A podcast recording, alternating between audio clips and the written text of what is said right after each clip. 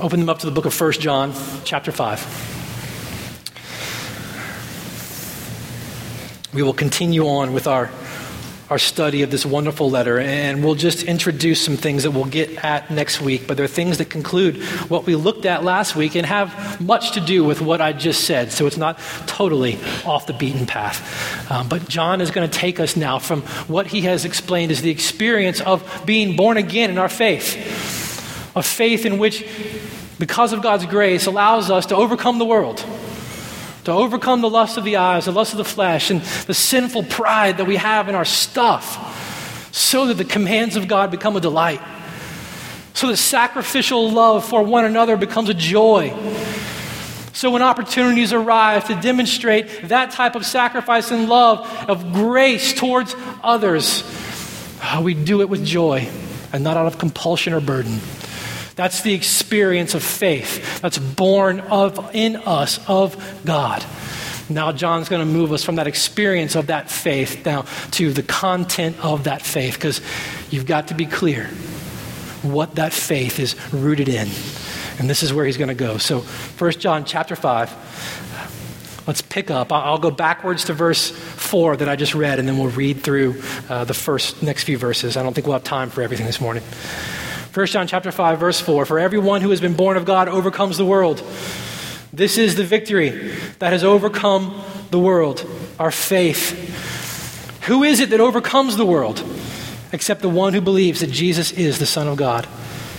This is he who came by water and blood, Jesus Christ, not by the water only, but by the water and the blood. And the Spirit is the one who testifies because the Spirit is the truth. For there are three that testify the Spirit, and the water, and the blood, and these three agree. If we receive the testimony of men, the testimony of God is greater. For this is the testimony of God that, has been, that, it, that He has borne concerning His Son. Whoever believes in the Son has the testimony in himself. Whoever does not believe God has made him a liar because he has not believed in the testimony that God has borne concerning his Son. And this is the testimony that God gave us this is, and this is a testimony that God gave us eternal life. And this life is in his Son. Whoever has the Son has life. Whoever does not have the Son of God does not have life. That is the Word of God. God, give us capacity to listen in the next few minutes. The background of John's letter that he's after in, in this section is to deal with the confusion that had arisen in this church through people that had come back in uh, who had begun to divorce the person of Jesus from the Son of God. They had begun to believe that this man, Jesus of Nazareth, was in fact real. But he only became the Christ. He only became the Son of God. He only became divine as he entered into the waters of baptism and the Spirit came upon him. But as he was nailed to the cross, before he died, the Spirit of God left him such that it was just a man named Jesus from a town called Nazareth that died on the cross. And what John is at pains to make clear to his people as they understand what it means to overcome the world. What it means that God, through grace, has given them through Jesus, the victory that overcomes the world, is that you've got to know and be certain about who this Jesus really is. Because this is the ground, the content, the root, and the foundation of that faith. And these people had begun to tell this church and to deceive this church into believing that the Jesus of Nazareth and the Christ were two different people, not one person. The thing is, if they're right, if those people are right, then the death of Jesus of Nazareth, Nazareth is ultimately irrelevant. And if his death is irrelevant, then our hope is in vain. And as Paul says, those of us who are Christians, who are followers of Christ, are then in this world the most to be pitied. But if Jesus is not the Son of God, the one John said who came, then his death on the cross in our place for our sins would not be sufficient. This is extremely important. Because the heart of the Christian good news, or the heart of what we call the gospel, is that though our sin, the, the cost of our sin and the price of our sin, or the wages of our sin against God, our lawlessness towards God, our treason towards God, our rebellion towards God, although the wages of our sin towards God, who is eternal and is holy, Though our sin cost us an eternal death, Jesus, the Son of God, came from the presence of God to this earth. And in his body on the cross, Jesus, who knew no sin, exhausted in his body, the Son of God, the eternal and holy wrath of God that was due to you and I for our sin against God. And in his body on that cross, Jesus, the Son of God, exhausted the divine wrath of God, and he suffered death in our place. Jesus, the Son of God, paid for our sins. And God the Father accepted Jesus' sacrifice in our place for our sins and vindicated that sacrifice by raising Jesus from the dead. This is the heart of the Christian good news, of the Christian gospel. And if those people who were whispering in the ears of that church are right, that on that cross, this man Jesus from Nazareth, who maybe the Spirit of God came on at one point, but now left before he died, if they're right, then all of that means nothing. There has to be another way to be reconciled to God. Faith in this man Jesus for paying the price for my sins. Faith in this man Jesus being vindicated by God and defeating Satan, sin, and death himself. Faith in this man Jesus that through his sacrifice I could be forgiven and reconciled to God isn't true, and I've got to find another way. If those whispers, which one of my favorite pastors said recently, always come with a hiss towards the end. If those whispers were true, then the cross is irrelevant. So, John, being a good pastor, just won't stand for this temptation in the church. He just won't stand for this type of deception in the church. And so, in these verses, John focuses the church back on the sufficiency of Jesus and the divinity of Jesus, in particular as it's seen in the cross. And we're just going to run through a few to set us up for next week because of our time. Verse 6, John says, This is He.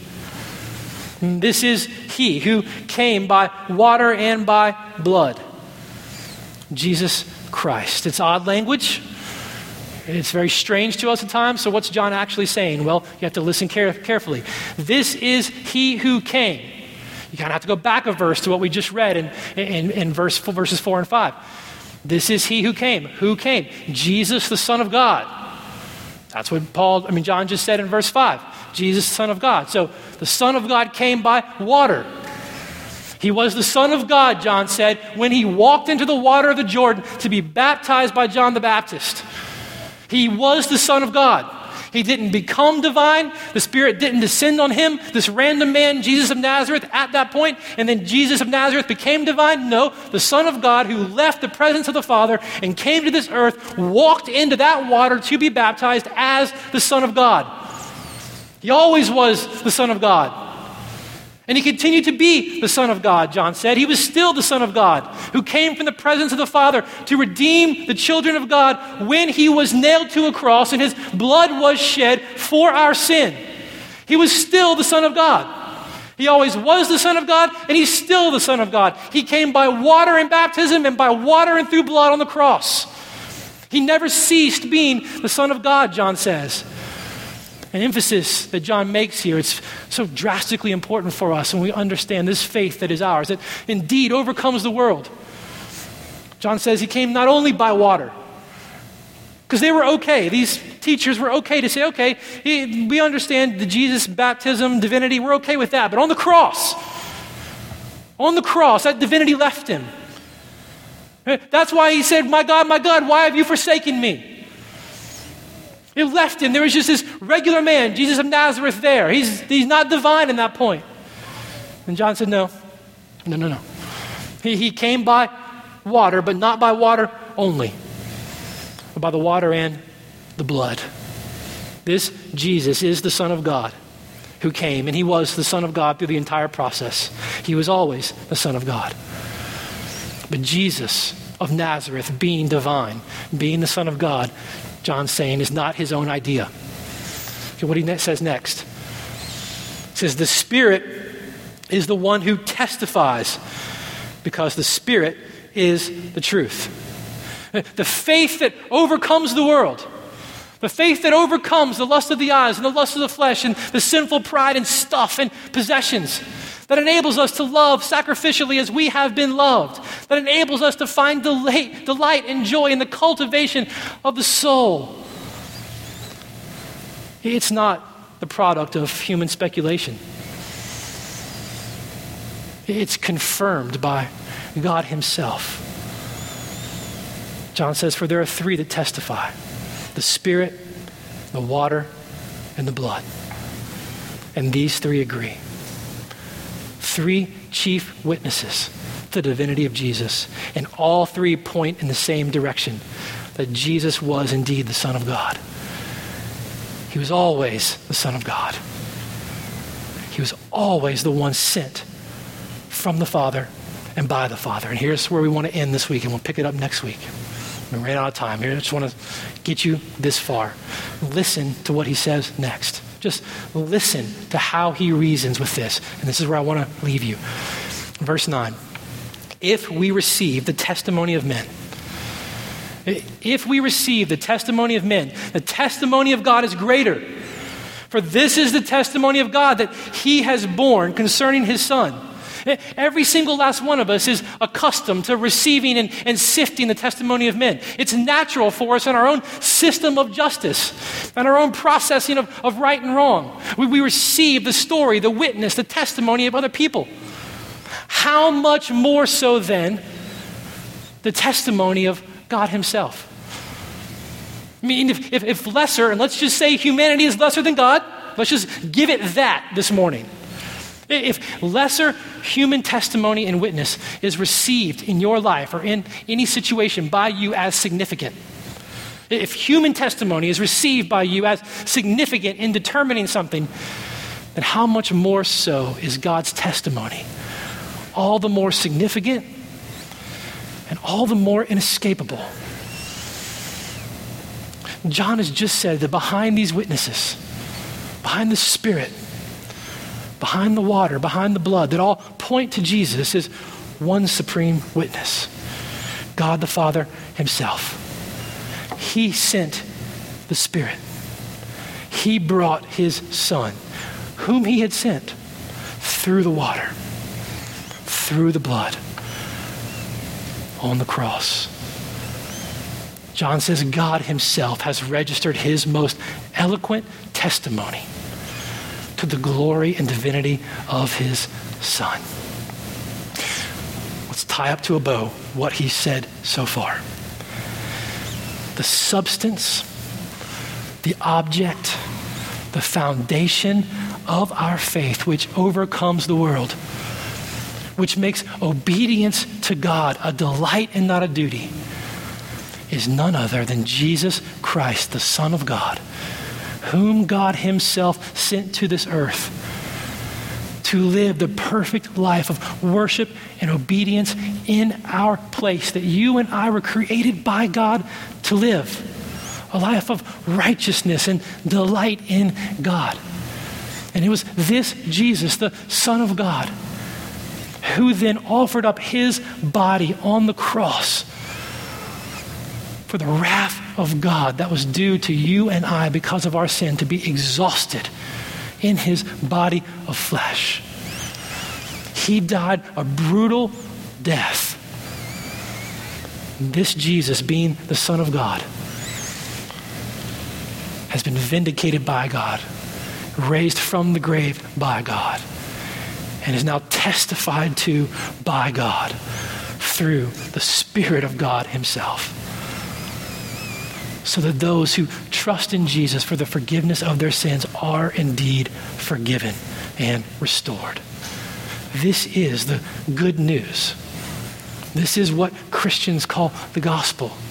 And this good news hinges supremely on the fact that Jesus of Nazareth was not a random man that the Spirit descended upon. But Jesus of Nazareth is indeed, always has been, and to this day still is, the very Son of God who came as God's instrument of redemption for the restoration of God's people to God Himself for His glory and our joy. Are we going to say, are you going to say that you do not believe God's testimony about his son.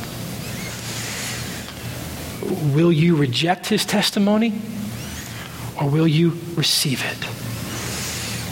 And this is the question that we each have to deal with, and the question that I'm going to leave you with. And John will pick it back up next week. So let me pray for us this morning as we go.